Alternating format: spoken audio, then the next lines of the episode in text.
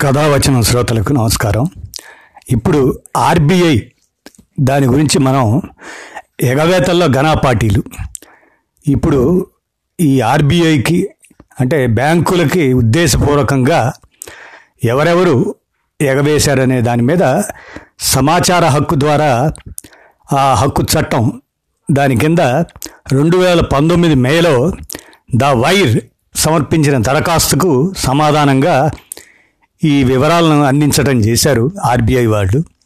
ముఖ్యంగా దాని గురించి ఇప్పుడు మనం తెలుసుకుందాం.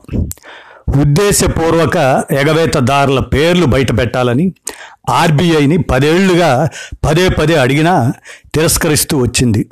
దేశ ఆర్థిక ప్రయోజనాలకు ఇది విరుద్ధమని చెప్పి నిరాకరించింది.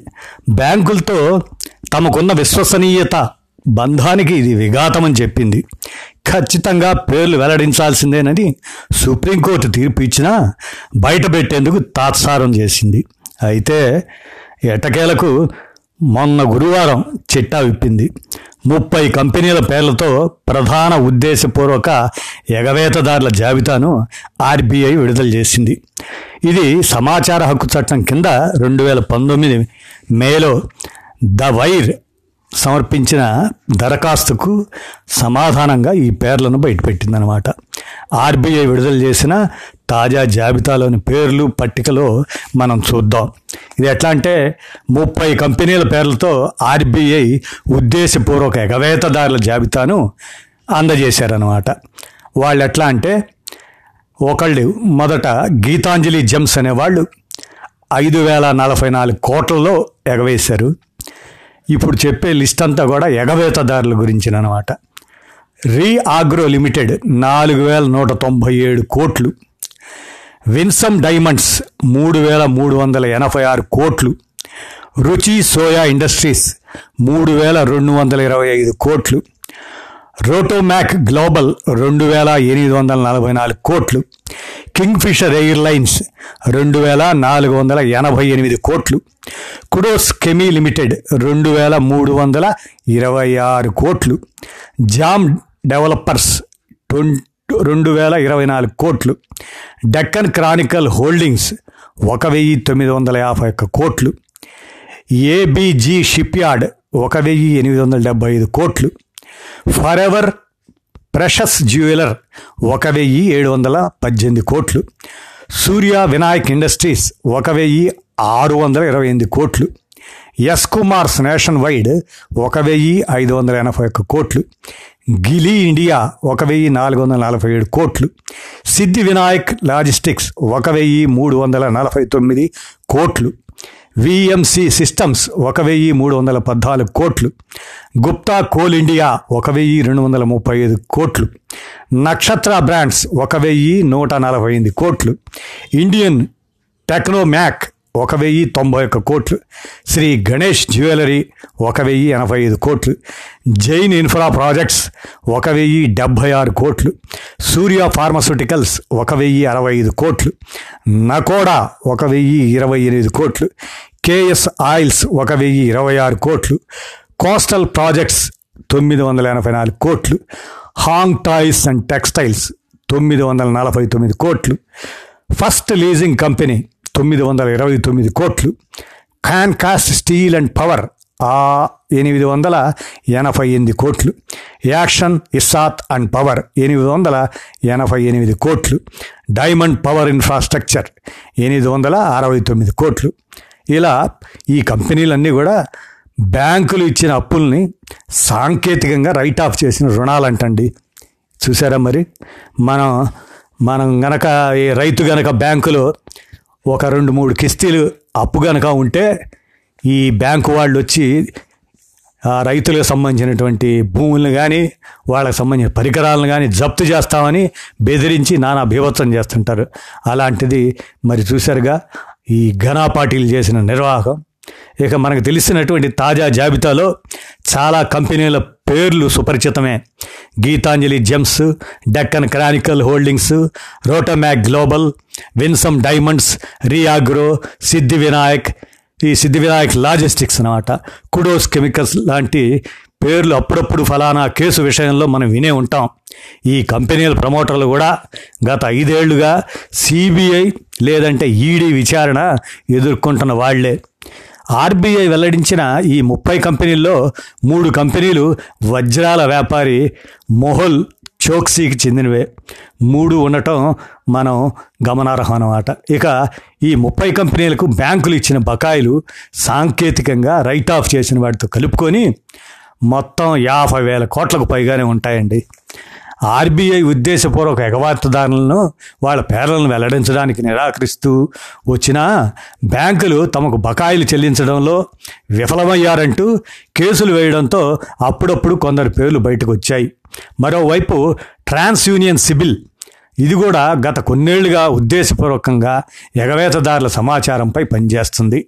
ట్రాన్స్ యూనియన్ సిబిల్ సమాచారం ప్రకారం రెండు వేల పద్దెనిమిది డిసెంబర్ నాటికి పదకొండు వేలకు పైగా కంపెనీలు ఉద్దేశపూర్వకంగా రుణాలు ఎగ్గొట్టినట్లు సమాచారం అందజేసింది. ఇవి మొత్తంగా చెల్లించాల్సిన బకాయిల విలువ ఒకటి పాయింట్ ఆరు ఒక లక్షల కోట్లకు పైనే అన్నమాట ఇక ఆర్బీఐ మాజీ గవర్నర్ రఘురాం రాజన్ అప్పట్లో ప్రధానమంత్రి కార్యాలయానికి ఇచ్చిన ఉద్దేశపూర్వక ఎగవేతదారుల జాబితాలోని చాలా పేర్లు ఆర్బీఐ తాజా జాబితాలోనూ ఉండటం గమనార్హం. ఉద్దేశపూర్వక ఎగవేతదారులపై దర్యాప్తు సంస్థలు వేగవంతంగా చర్యలు చేపట్టాలని కోరుతూ ఆ సమయంలో ఆ రాజన్ గారు ఈ జాబితాని ఇచ్చారు. చాలా కొద్ది కంపెనీలపై ఇప్పటికే దర్యాప్తు ప్రక్రియ ముగింపునకు చేరుకుంది. బకాయిల వసూళ్ళలో భాగంగా కొందరు ఆస్తులను ఇప్పటికే దర్యాప్తు సంస్థలు జప్తు చేశాయి కూడా. ఆర్బీఐ నిర్వచనం ప్రకారం డబ్బులు కట్టే స్తోమత ఉన్నప్పటికీ అప్పును చెల్లించకుంటే ఉద్దేశపూర్వక ఎగవేతదారిగా పరిగణిస్తారు. అలాగే ఒక అవసరం కోసం తీసుకున్న రుణాన్ని వేరే వాటి కోసం మళ్ళించి ఆ రుణాన్ని తిరిగి చెల్లించకుంటే అది కూడా ఆ ప్రమోటరు లేదా కంపెనీ ఉద్దేశపూర్వక ఎగవేతదారి కిందకే వస్తారన్నమాట. కేంద్రీకృత బ్యాంకింగ్ వ్యవస్థ సమాచార గనిగా వ్యవహరించే CRILC the Central Depository of Information of Large Credits దీని నుంచి సేకరించిన సమాచారం ఆధారంగా ఆర్బీఐ తాజా జాబితా విడుదల చేసింది. ఐదు కోట్లు అంతకు మించి అప్పు తీసుకున్న రుణగ్రహీతల రుణ సమాచారం అంతా సిఆర్ఐఎల్సిలో ఉంటుంది. ఎగవేతదారులను ముందుగానే గుర్తించి మరోసారి ఆ మోసం జరగకుండా ఉండేలా జాగ్రత్త పడే నిమిత్తం బ్యాంకులు పరస్పరం సమాచారాన్ని పంచుకునేందుకు సిఆర్ఐఎల్సి ఉపయోగపడుతుంది. రెండు వేల పంతొమ్మిది ఫిబ్రవరి నుంచి ఫలానా రుణగ్రహీత ఉద్దేశపూర్వక ఎగవేతదారా కాదా అని వర్గీకరించుకునే అవకాశం కూడా ఇందులో బ్యాంకులు కల్పించారు. ఏదేమైనా ఇలా జాతీయ బ్యాంకులు ఈ వ్యవహారాలన్నీ కూడా మరి ఇప్పటిదాకా ఇట్లాంటి ఘనాపార్టీలకే అప్పులుగా ఇచ్చి వాళ్ళు ఎగవేస్తే మరి మిన్నకున్నటువంటి పరిస్థితి ఈ దేశంలో మరి రాజకీయ వ్యవస్థకి మరి ఉండేటువంటి ఈ లొసుగులకి ఇది తార్కాణం అనిపిస్తుంది. ఏదేమైనా కూడా మనం తెలుగు వాళ్ళుగా మనకి ఆంధ్ర బ్యాంక్ అనేది మరి రేపు రెండు వేల ఇరవై మూడు నాటికి నిన్నే నవంబర్ నెలలోనే ఈ నవంబర్ నెలలోనే బహుశా ఏ పదహారు పదిహేడు తారీఖుల్లోనో మరి తొంభై ఏడు సంవత్సరాలు ఆంధ్ర బ్యాంకు జన్మదిన వేడుకలను చేసుకుంది. కాకపోతే ఇక భవిష్యత్తులో ఈ మూడేళ్ళ కాలం అంటే వంద సంవత్సరాలు ఆంధ్ర బ్యాంకు తన జన్మదిన వార్షికోత్సవాలు చేసుకోక పూర్వమే ముందుగానే అది మరి యూనియన్ బ్యాంకులో మరి చూసాం కదా. వాటిని మెర్జి చేస్తున్నట్లుగా మనకి ప్రకటనలు రావటం. ఇప్పటికైతే మరి మరి తెలుగు వాళ్ళుగా మన ఆంధ్ర బ్యాంకుని మన వాళ్ళు మరి ఈ విలీన దశని ఆపే క్రమం కూడా ఎవరు ఏమీ చేయలేకపోతున్నారు. వందేళ్ళు దాదాపు వందేళ్ళ చరిత్ర కలిగిన ఆంధ్ర బ్యాంకు మరి ఆంధ్ర బ్యాంక్ అనేటువంటి పేరును మరి కోల్పోబోతుంది. మరి తెలుగు వాళ్ళుగా మనం ఏమీ చేయలేనటువంటి నిస్సహాయాలమే. మరి ఇదేంటంటే మరి జాతీయ పార్టీ అయినటువంటి వారు మరి బ్యాంకుల విలీనాన్ని మరి భారీ ఎత్తున చేపడుతూ అన్ని బ్యాంకుల్ని కుదించి చాలా కొద్దివాటిగా రూపొందించటంలో ప్రక్రియ మొదలుపెట్టారు. మరి ఇది మరి మన ఆంధ్ర బ్యాంకుకి రెండు వేల ఇరవై మూడు నాటికి వందేళ్ళు అయితే మరి తొంభై ఏడేళ్ళ ఈ జన్మదినంతోనే అది దాని ఉనికిని కోల్పోయే పరిస్థితి వచ్చింది. విన్నారుగా? ఇప్పుడు మనం ఆర్బీఐ వాళ్ళ ఈ రిపోర్టు దానికి సంబంధించింది. కథావచన శ్రోతలు ఈ విషయాల్ని గ్రహించి కేవలం మన కథావచనం పెట్టుకుంది కేవలం కథలు చిన్న చిన్న కథలు వినటానికే కాదు. ఇలాంటి విజ్ఞాన విషయాలు కూడా మనల్ని మనం మరి ప్రపంచంలో జరుగుతున్నటువంటి విజ్ఞాన విషయాలు కానీ ఇలాంటి విషయాలను కానీ వినటానికి మనం దీని ఉద్దేశంతో కథావచనం కానమోకు కథావచనం అనేటువంటి ఈ దీన్ని మీకు అంకితం చేస్తున్నాం. ధన్యవాదాలు.